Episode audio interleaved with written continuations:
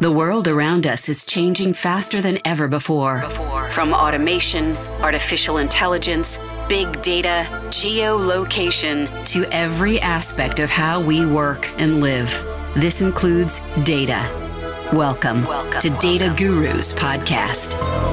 Our mission is to bring you a real life perspective on what's happening in the industry and how successful companies and individuals in this niche navigate through the sea of change encouraging you to be bold, be, bold, be brave, and be fearless. Let's navigate the data ecosystem together. Welcome, welcome, welcome to the Data Gurus podcast.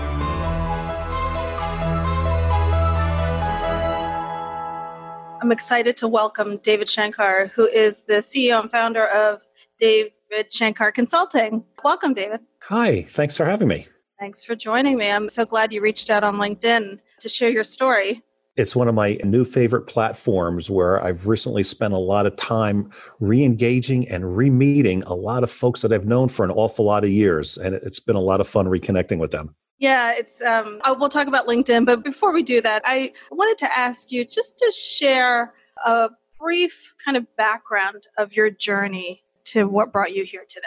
You know, I've done a lot over, uh, you know, a 30 some odd year career, mostly in the area of market research. Luckily, I've uh, run different market research agencies. I've been involved in startups. I've been involved in a family business along the way. And all of it, I've always thought about as how do I help this company get to the next level? So there's always that one thing in common, right? Which is you join, you have something while you're there, but what do you want it to be? How do you characterize yourself as a leader when you say that? Because I think that there are companies at different stages that bring in different types of leaders to get to the next level. Is there a certain way you characterize your leadership style or what you bring to the table? Here's what people that I've known for a long time have told me time and again. And a lot of them, I guess I'm lucky, have followed me from company to company. One, I'm terribly authentic. I wear my heart on my sleeve. What you see is what you get. Said another way, I overshare. My employees learned all about my family, my pets. Aww. Yeah, I mean, they learn everything about me, but it's just who I am, and I don't try to be anything different. So I tend to be very authentic. I communicate a lot. I learned early in my career the not knowing is what makes people scared. If they don't know, then they're going to make assumptions. And most of the time, those assumptions are probably going to be wrong. So you may as well be upfront and candid with them. Now, again, there's not 100% of the things can be shared, obviously. But boy, you need to be very forthright and upfront and candid with employees over time to build that trust and credibility. And I think the last thing that folks would say about me that they have is that I care. I get invested in employees and clients and the business. I get passionate about it. I want to win. But as much as I want to win, I want my team to win. Every single person in the company, I want them to feel that same feeling. I think if you put those three things together, you start a good foundation of, of how to build a change in culture mm-hmm. and how to move an organization to that next level. I completely agree with you. I think that transparency is so critical. And it's amazing when you're not transparent, how many different stories of reality mm. play out in people's minds? Like things that you've never even thought about. People have thought about, you know, 10 steps ahead in terms of what the possibility could be of their future. It's kind of crazy what we do to ourselves. People are great storytellers, some better than others. And you let your mind wander, it can go anywhere. You know, along those lines on communication, I'll tell you a quick little story. I tried something that I was so scared to try, but I knew I needed to try it. So over the course of my career, I've always sent out weekly emails to the team, to the entire company, I should say. Sometimes it's here's where I was. I saw a great client. I was at a great conference. Some of my the best emails that have been responded to at the highest levels were, hey, here are my five favorite Netflix shows. What are yours? And everybody wanted to weigh in. Right. But I knew I needed to change from typing that email to doing video. So one day I sucked it up. I turned my iPhone camera on me and I just spoke for five minutes. Good for you. I didn't edit it. Thank you. I didn't edit it. I sent it out to the company and the response I got was universal. I was blown away on the impact that just something like that does in terms of getting people connected. Mm-hmm. And it's not easy to talk for five minutes by yourself. Oh, I could talk for 10 minutes, 15, 20 minutes by myself in an empty room. Ask, ask my kids. yeah, but that's different. In business, it's a little different. I know. It's funny when I start talking, I see the room disappear at home. It's like everybody's gone because they know I'm going to be talking for a long time. So you've spent time at companies like IRI, OTX, Ipsos, Lightspeed, and each experience you were there to fuel growth or and you employed different strategies and i'd love just to talk through a couple of those and how you as a leader had to adjust to really be able to take the company to the next level and i'll let you choose which experience that you want to talk about you know, happy to talk about them all. Let's talk about Lightspeed. I joined Lightspeed at a really interesting time. The company in North America was being run with three disparate groups the Lightspeed business that was servicing the Kantar companies, the GMI business that they had acquired a couple of years before my arrival, and then the uh, all global panel business, the healthcare business. And the challenge I had from day one was how do you bring these three business units together? So one plus one plus one has to equal much more than three.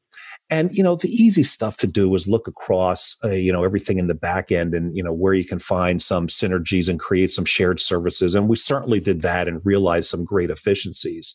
But the fun part of it was looking across the various sales teams, the three different sales teams, and saying, how do we get them working together so that one plus one plus one equals 10. So, how do you cross train? How do they refer to one another? How do they cross sell so that when we're out in the marketplace, they're now representing, in essence, three brands, not two brands? And, you know, you have to employ a bunch of different tactics to do that. And those, you know, I think everyone, you know, can figure out that, you know, a lot of that is around compensation and commission structures. But what you also want to do is show them the value of the win, how f- good it feels when a salesperson from All Global was able to bring in someone from the GMI sales team, and all of a sudden they work together. And this little client that was maybe spending, you know, five figures with us year over year now exploded into a six figure client because they all saw the benefits of working together. Mm-hmm. That was something that we had a lot of fun doing. Now, it wasn't without growing pains because, you know, people are set in their ways. People don't like to, don't, no one likes to change really. Most people don't like change, but you had to paint a picture. And that's what we did to show everyone what this could look like if we were able to pull it off. And where did you start in that process in that journey because we had similar challenges at the NPD group when we tried to leverage salespeople to work across multiple product portfolios. I'm curious, where is the starting blocks for that change? Employees. I spent uncanny number, unbelievable number of hours talking to employees one on one. You know, and think about it. You know, you got this new guy coming in as the guy who's running the company and I'm pulling project managers into my office saying, Hey, I understand that you do this type of thing. I want to ask you a bunch of questions. And after, you know, the blank look and the stare, stare and then that fear goes away when they realize I just wanted to talk. I just went employee to employee. We, you know, had offices across the country. I just met with as many people as I could because you know, there's one, you know, truth in all of this. You can't get to where you're going unless you know where you are. You have to know your starting point. And for me, the only way to do that is talk to your employees. Now, once I did that, what do you do next? You go talk to your customers and you find out from them where they believe you're at and then start putting a plan in place that says, all right, I now have all this great information. This is where I want to go. Once you get there, once you know where you want to go, then you've got to paint that picture and get that buy-in and that's where that frequent communication comes in. And what were some of the points of resistance that you ran into when you did that? Oh this is my client. I can't bring someone else into my this is my client. Right. No one else is going to understand my client like my client. Or well wait a second are you sure can i trust that you're actually going to pay my commission right? Because you know, salespeople are competitive, and you know they're paid to go out and generate business, so they were worried about their commissions. And then you know, probably the last one was I know that whatever I sell, I can deliver. If someone else comes in from another group and sells something, what if they can't deliver? It'll damage my relationship. So there, I had to get the COO of the company to lock arms and look me and the sales team in the eye and tell them, we've got this covered from a back end. Whatever any of you sell, we will deliver seamlessly. Right. Teams are in flux, but you still have to get your research in field. Partnership with Paradigm Sample means you get our expert focus on every detail of your project. We have access to over 1 million consumers and many business professionals who are eager to voice their opinions and participate in traditional and non-traditional online studies, whether it comes to sampling, programming and hosting services or consultation. We are agile and quick to meet your needs. Visit paradigmsample.com today. That's a major change, right? I mean, most companies go through it, but having that alignment between delivery and sales is a fundamental premise to build trust. This took well over a year. This took about 18 months. I mean, this was heavy, heavy lifting. And, you know, I'll never forget because when I was hired, my boss said, well, you know, you're going to pull this off, you know, this year, aren't you? I, we, I had a good laugh and, you know, painted a picture of how long something like this takes because these transformations just don't happen overnight. Most people are resistant to change like this. What about the plumbing? What about the internal metrics, the scorecards, the tools? How disparate was it across these three different organizations? Well, first of all, you had different metrics. So everyone was measuring everything differently. So you had to agree on a common platform. And if I think about it, you know, probably we didn't have the same metrics in all three. Maybe two of the three had that type of metric, but not all. So you had to, you know, figure out what those KPIs were going to be that you were going to look at every period, daily, weekly, monthly, right? And then, you know, make sure they were the ones that were driving the business. I got a pet peeve. How many organizations have we worked for where they have scorecards that are pages and pages long? To me, if you can't have a one page scorecard, you have failed. Mm-hmm. Because you need those KPIs, those metrics that will move the needle.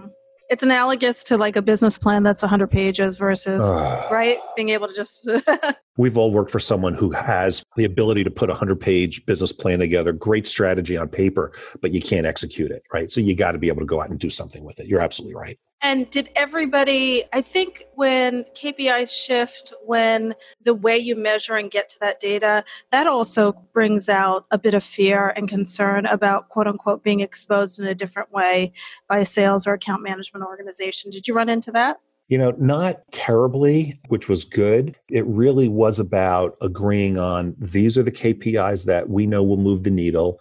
This is how we're now going to measure them this is how they translate into each of your business units, and this is what it means to you. And once we got everyone there, then it was just full speed ahead. Let's go ahead and do what we know we can do. It's exciting. And then once you got it in place, how long were you there? And can you give us kind of a general sense of how much growth did you drive through this change? Yeah, so it's interesting. We drove, uh, as you can imagine, across the three different business units. We didn't drive growth equally. But it's safe to say that because of the things that we put into place, we were able to drive growth in two out of the three business units and realize some really substantial wins in how we went about the day to day of our business. Unfortunately, you're always going to have some that are going to, you know, be a little harder to transform than others. So the organization transformed, just a couple of the business lines lagged behind. But all that means is you just have to, you know, dig in, roll up your sleeves and figure out where something is either broken or not working as well as it needs to and, and go in and fix it. You know, I wish I could say it was a resounding success. It was a success, but I wouldn't call it, you know, 100% off the charts. Okay. And soon after Lightspeed, you went to another company and remind me the name. Yeah, so I went to a a B2B media company called Ensemble IQ portfolio company for a private equity firm. And this was a case where the private equity firm, over the course of two years, had purchased four different B2B media businesses and had done zero integration of the businesses. I remember during the interview process, someone told me proudly that they had 18 bank accounts across the US and Canada. And I looked at them and said, Why are you proud of that fact? Yeah, right. There was no ERP, there was no CRM. I mean, everything was just all over the place. And then, you know, just to make life a little more complicated, Three months after I joined the company, we made another acquisition. Now, strategically, it was a fantastic acquisition. But now we had to integrate five different companies. And boy, talk about heavy lifting. But again, we approached it the same way. What can we do in the back end to create efficiencies, to become seamless, to have one operations team delivering across everything? And we were able to do that fairly quickly. But the challenge was, you know, in the media business, someone is selling ads be it digital ad, a digital program, a digital or an event sponsorship or ad in a magazine for their particular publication. So, how do you get them thinking about the 15 to 16 other publications that they could be doing the same thing with? This was a lot more heavy lifting than at Lightspeed. I'm not sure if the industry was more resistant to change, but I will tell you the salespeople in this media business were more resistant to change than the folks over at Lightspeed. And it was a little bit of the carrot, it was a little bit of the stick. And I had to change my approach because the change wasn't happening, the transformation wasn't happening as fast as we had hoped it would. Did you personally have to change your expectations or change your leadership style? What was that change that you had to make? My expectations always stay high, so that didn't change. It was the carrot and stick and the weight between the two. And that was dependent upon either the sales team or the individuals on the sales team. Got it. So, you know, across 40 some odd salespeople who I got to know rather quickly, it was a lot of one on one conversations about how we were going to do things differently, why we were doing them differently, and why this was good for them in their careers. I'm not typically a stick guy. I believe the carrot is the much better approach. Better mood too in the company. Yeah, right? of course. Yeah. But in this case, there was such resistance to change.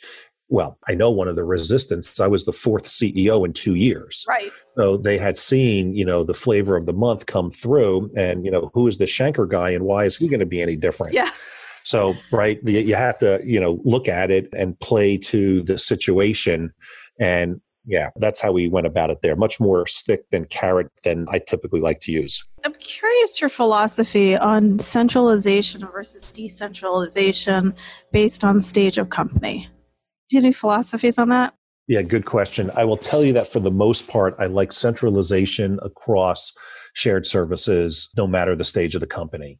I like the idea that you can spread resources across all different types of business lines or products or however you're defining your business. And that those people who are supporting the business are flexible enough to be able to move across that shared services and play different roles, especially when you're smaller and you're a newer company. You want the multi purpose athlete, if you will, who can play a lot of those different roles. The flip side of that is I really do think when you are smaller, you've got to come out strong with being subject matter experts. Because when you're the new guy, when you're the small guy and you're competing against someone bigger, what's going to differentiate you? Hopefully, product, hopefully, service. But at the end, I want the folks that are out speaking to the clients being the experts in the field. I really want them to be the go-to person that the customer thinks of calling first when they have a question, even if it's not about buying anything, but they know this person knows everything there is to know about a certain subject. Yep. It's developing that brand within a specific niche. Yeah. Well, and developing it to a point where, yeah, right, they are that expert. Correct. Yep. That makes sense. And now you've started your own company and you're consulting with small to medium sized businesses.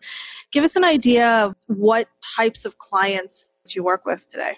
Yeah, so you know, in the MR space, as we've all seen, there's been so many great technology enhancements. Mm-hmm. And I think one of the things that I realized early on, you know, when I was at Lightspeed or OTX or IRI, even, you know, working with these companies, a lot of times the founders and that initial team are great with the technology. They may or may not know the industry real well, and they probably haven't figured out how to sell into the market that they're serving. And there comes a point where they need to figure out what that sales model is. So I really enjoy working with companies that have some of those challenges. Great product. It's resonating in the marketplace but they just can't figure out how to get to that next level. How do they get from two and a half million in revenue to five and from five to ten? You know what worked when you're two and a half million is not going to work when you're trying to get to 10 million. There are certain sales strategies and tactics that you need to put into place that will produce better outcomes those are the type of companies I like to look, work with. I've got a great example. I was talking to the CEO of a company uh, earlier this year, and he had promoted someone from a regional VP role to be his head of sales and thought that I should have a conversation with this new head of sales. And we did. And, you know, just in having two 30 minute conversations, what the head of sales realized was he didn't know what he didn't know. He knew what he knew about being a regional sales manager, but he didn't know about all the things that others before him have done to motivate sales teams, to align sales teams, to create uh, better value propositions for their clients and how to communicate them how to create account plans even right so you know all of a sudden that's the start of a relationship where you can come in and knock off those type of activities or you know that you think collectively will help that company get to the next level faster you can't do it all at once you pick or choose one or two and you start there and you monitor the progress Yep. You talked about account planning. Is there a methodology of account planning that you prefer versus others? I shouldn't say versus others, but one that you lean towards more so than others. Well, let's start with KISS. Keep it simple, stupid. Mm-hmm. If it's on one page, if it's more than one page, you have failed. Yep. And, you know, it really is just the basics, right? It is sitting down. And remember, account planning isn't filling out an Excel spreadsheet because if that's all you do, you have already failed.